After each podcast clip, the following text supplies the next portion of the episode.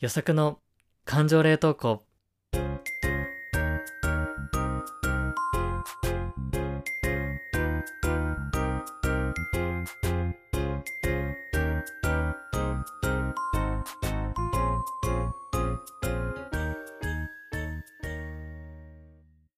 さんこんばんは、ゆさくです。この番組は社会人6年目の独身男性ゆさくが日常で会う感情を言葉で残していく感情保存系ポッドキャストとなっております。荒さを取り巻く転職や恋愛など人生の分岐点と共存することを目指していきたい、そんなトークプログラムとなっております。よろしくお願いします。はい。というわけで今週も週の折り返しということで、後半戦も頑張っていきましょう。いやー、ちょっと聞いてほしいんですけれども、恋愛リアリティショーのバチェラーにちょっとハマってまして、めちゃくちゃハマっちゃってるんですよね。まあ今、バチェラーシーズン5なんですけど、実はあの、僕は全然見たことなくて、1から4全く見てないで5から入るっていうね、バチェラー視聴者としてはかなり遅咲きなんですけど、すごくハマっちゃってるんですよ。まあもともとその、まあ、バチェラーってね、あの、1人の男性をこう16人ぐらいの女性が奪い合うっていうような番組なんですけど、その男女逆転側のバチェロレッテ2を職場の同僚に誘われて一緒に見てっていうのがきっかけで、で、そこで、まあ女性を追いかける側の男性が今度は追いかけられる側のね、うん、一人の男性として、えー十数名の女性に追いかけられるっていう、ちょっと立場逆転みたいなところもあって、あ、あの人出てるんだったら、まあ長谷川さんっていうんです、見始めたんですよね。まあこれがめちゃめちゃ面白いっていう そう一人の男性を皆さんでこうね追いかけるっていう中でいろんなアプローチがあるし当然個性が出るから共感したりとか突っ込みたくなったりとかいろんな感情が巻き起こるんですけど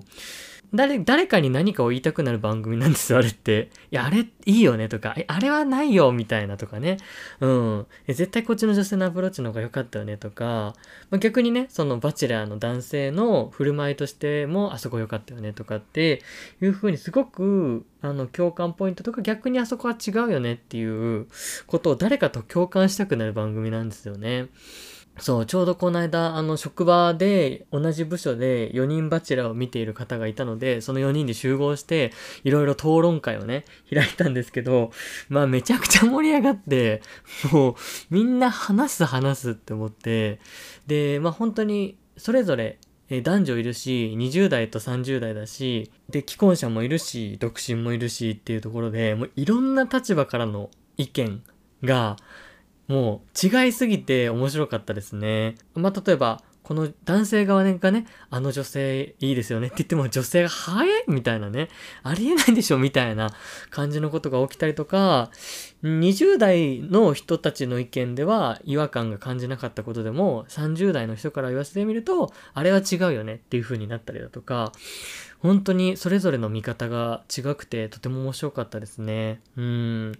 で、その会社の先輩もめちゃめちゃ細かいところまで見ていて、まあそのなんかバチェラーの中で、今回バチェラーが、その男性側がね、えー長谷川さんというバスケ選手だった方で、バスケがお好きなんですよ。で、デートでちょっと一緒にバスケをしようみたいな会があったんですけど、長谷川さんは、その、ね、指名した女の子に、まあ、なるべく動ける格好で来てね、みたいな話をしたんですけど、当日割と、あのーカジュアルというか、ちょっとおしゃれしてきちゃったみたいなね。うん、あれ？それ運動の感じの格好みたいな。まあ、僕もちょっと、あれ？とは思ったんですけど、まあ、あれ？ぐらいだったんですけど、その先輩の女性的には、あの、長谷川さんってとてもまあ、プロでやってたぐらいバスケを重んじてて、なんかそういう場にその適当な格好で来るのは嫌だし、そこの価値観みたいな重んじてるから、あの服とあの靴でバスケに来たのはちょっと、そこで価値観の相違は、すごく感じたと思うよみたいな話をしてて、めっちゃそ、そこまで見てんだみたいな、そのなんか、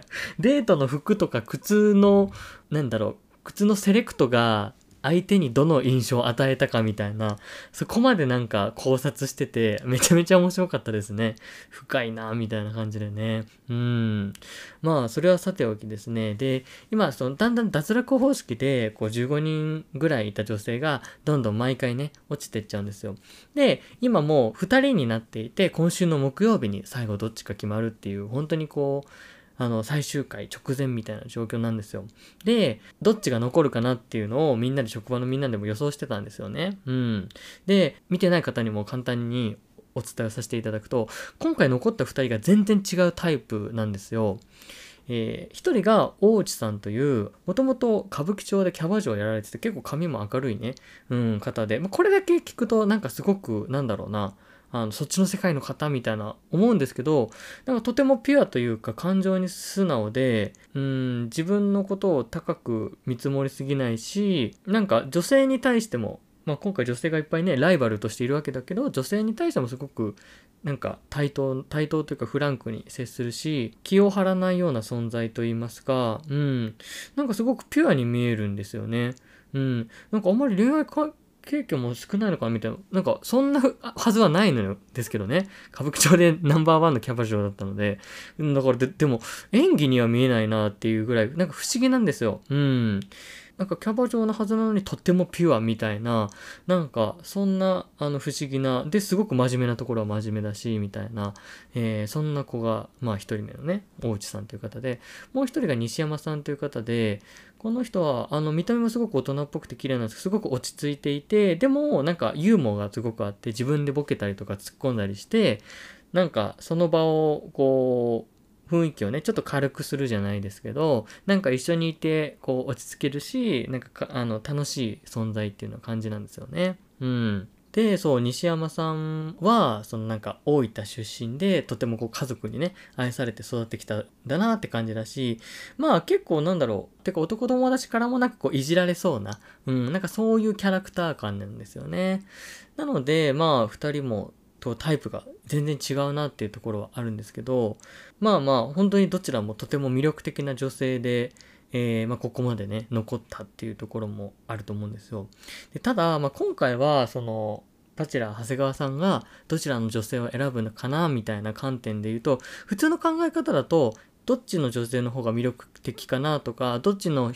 女性の方が自分と相性がいいかなっていうのが一般的な考え方だと思うんですよね。うん。でも今回ってプラスアルファで、まあ、今回っていうかそのバチェラーとかうんぬんかんぬん限らずその人の恋愛においてとても重要な部分がもう一つあると再認識しました。バチェラーを見て。うん。で、それが何かっていうと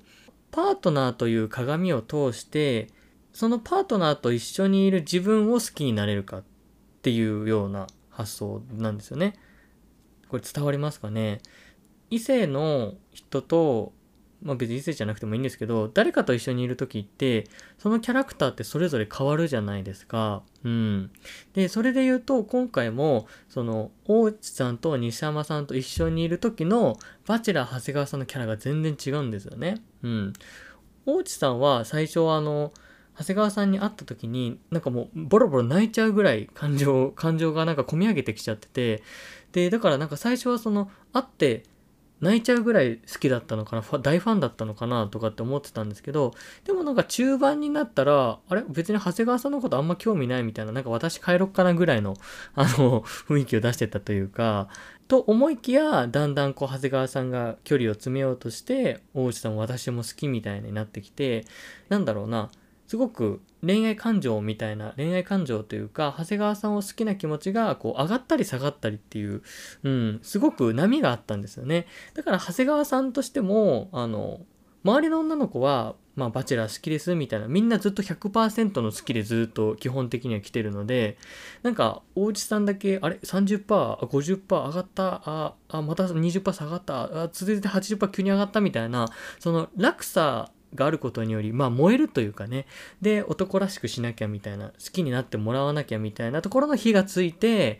まあまあまあ、なんだろうな、結構リードしようみたいな感じの長谷川さんになってるんですよ。うん。で、一方、あの、西山さんは、その大分の子は、なんか自然な感じだし、なんか気負わずにいられる存在なので、長谷川さんもすごく自然なんですよね。うん。あんまりこう取り繕ってないなっていう感じで、で、なんかちょっとこう、まあ甘えるじゃないですけど、素を出しているような印象を受けるんですよね。うん。だから、その人といるとカッコつける自分になれるのか、それともその人といると素の自分で入れるのかっていう、この究極の二択をどっちを選ぶんだろうっていうね、議論になってるんですよ。伝わりましたかね？これ見てない方にもこれ難しい。いやでも、ありますよね。これ本当に難しいと思うんですよ。うん。異性と一緒にいて、この人と一緒にいたら落ち着けるっていう存在を選ぶのか、この人と一緒にいたら今までに出会えなかった自分になれる。うん。よりなんだろう。グレード、グレードアップっていうかね、頑張れる自分になれるみたいな。うん。与えよう、尽くそうみたいな。うん。自分になれるって、まあこれどっちが正解とかはないんですけれども、どっちもパートナーとして選びたいっていう気持ちありますよね。だから、まあ、今回、そのバチェラー長谷川さんが、どっちの決断をするんだろうっていう、うん。どっちの女の子が魅力的なんだろうっていう、まあ、軸もあると思うんですけど、どっちの女性といる長谷川さん自身が自分は好きなんだろうなっていうところね、うん、選択が迫られてると思いますね。はい。で、これからはね、どっちの女性を選ぶのか、どっちの女性と一緒にいる自分を選ぶのかって予想大会なんですけど、客観的に見てたら、私は、まあ今回ね、結構結婚も見据えたお付き合いっていう、お付き合いというか、まあ、女性を選ぶっていう観点もあるので、やっぱり長期的な視点が必要だと思うんですよね。それで言うと、絶対後者の西山さん、一緒にいて落ち着ける、全然気を張らずに入れる、あの、冗談とか言い合って笑い合える関係なので、普通に考えたら絶対西山さんがいいんですよ。うん。絶対それが幸せになれるって相性も合ってるなっていうふうに僕は思いますね。うん。で、ただ、予想で言うと、だけど僕は長谷川さん、大内さんを選ぶんだろうなっていうふうに予想はしていますね。うん。これがなぜかっていうと、まあ、長谷川さんが本当に大内さんを好きにさせようっていう風に頑張る自分になっていて、なんだろう、今まで出会わなかった自分のなんか扉が開いちゃってる感じがあるんですよ。うん。なんかそれってどうですかね？ありませんかね？うん。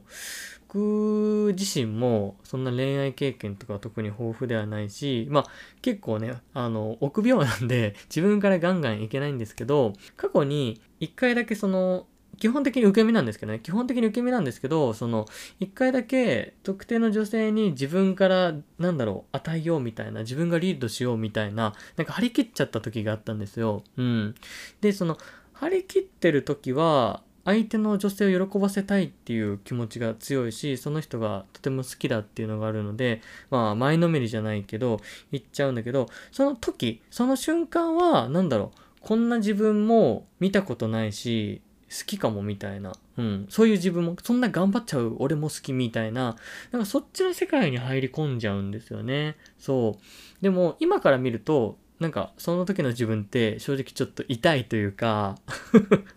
まあでも、なんか本当にこう、なんだろうね、恋愛モードに入っちゃう時って、まあなんかもう IQ3 ぐらいの、なんかめっちゃバカになっちゃう 時ってあるじゃないですか。これまあ人によると思うんですけど、でもなりますよね。そう。なんですよね。だから、うん、理性で好きじゃなくて直感的なに好きだなって思っちゃうとやっぱなんか人間変な行動しちゃうっていうかよくわかんないことしちゃう言動とかをね言ったりなんかしちゃったりすると思うんですけどだからそういう時ってうん恋愛状態に酔っ払っちゃうみたいな感じで自分を見失っちゃうというかまあそれはそれ楽しいんですけどね恋愛の醍醐味だと思うので。うん。でもそういう時って理性的な判断はできないと思うんですよね。なのでまあ今回に関してはバチェラー長谷川さんもうん、今までに出会わなかった自分みたいなところにときめきを感じてるし、バチェラーっていうね、なんかすごく素敵な女性からたくさん好きですっていう風に言われて、まあ特殊な環境だから、もう通常の考えができなくなっちゃうと思うんですよ。逆に考えすぎて。もうよくわかんなくなっちゃうみたいな。そんな状況だったら、うーん、一緒にいて落ち着ける存在ではなくて、うん、もっと自分の可能性みたいな、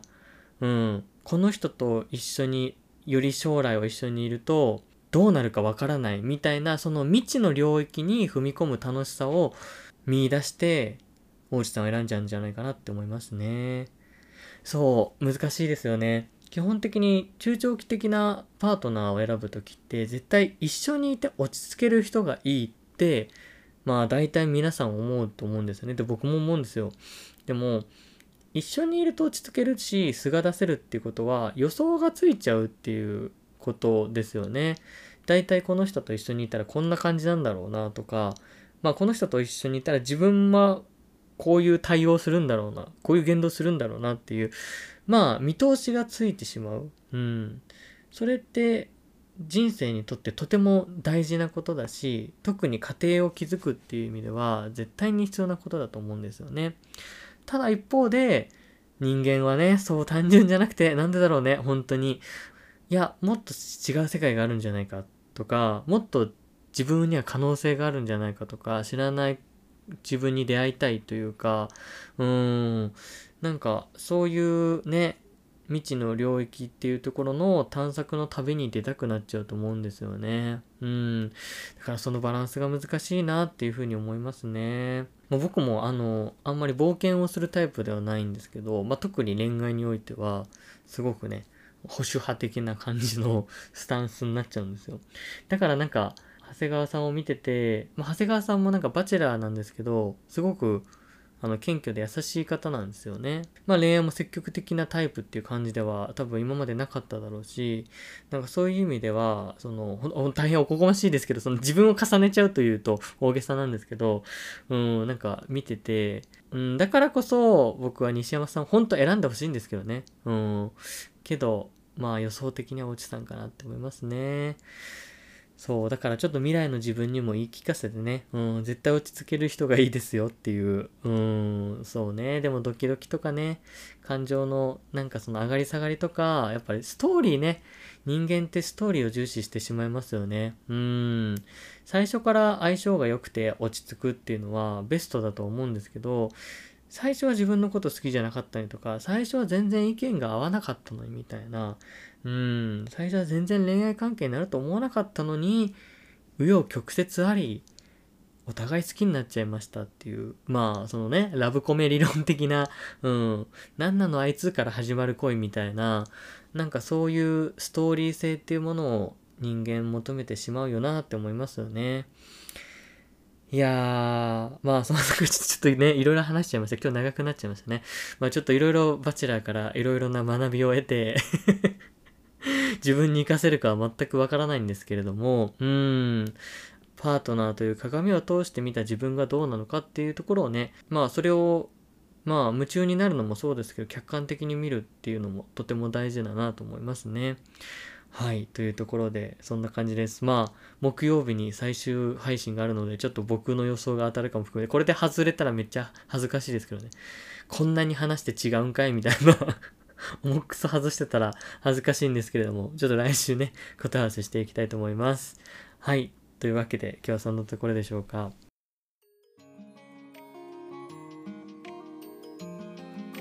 それでは最後にお知らせです。予測の感情冷凍庫であたり募集しております。あなたの冷凍保存しておきたい感情など何でも送ってくれたら嬉しいです。お便り先は概要欄の Google フォームからお願いします。またノートもやっておりますので、こちらもチェックのね、フォローしていただけると嬉しいです。ということで今週も聴いてくださってありがとうございました。また来週の水曜日にお会いしましょう。バイバイ。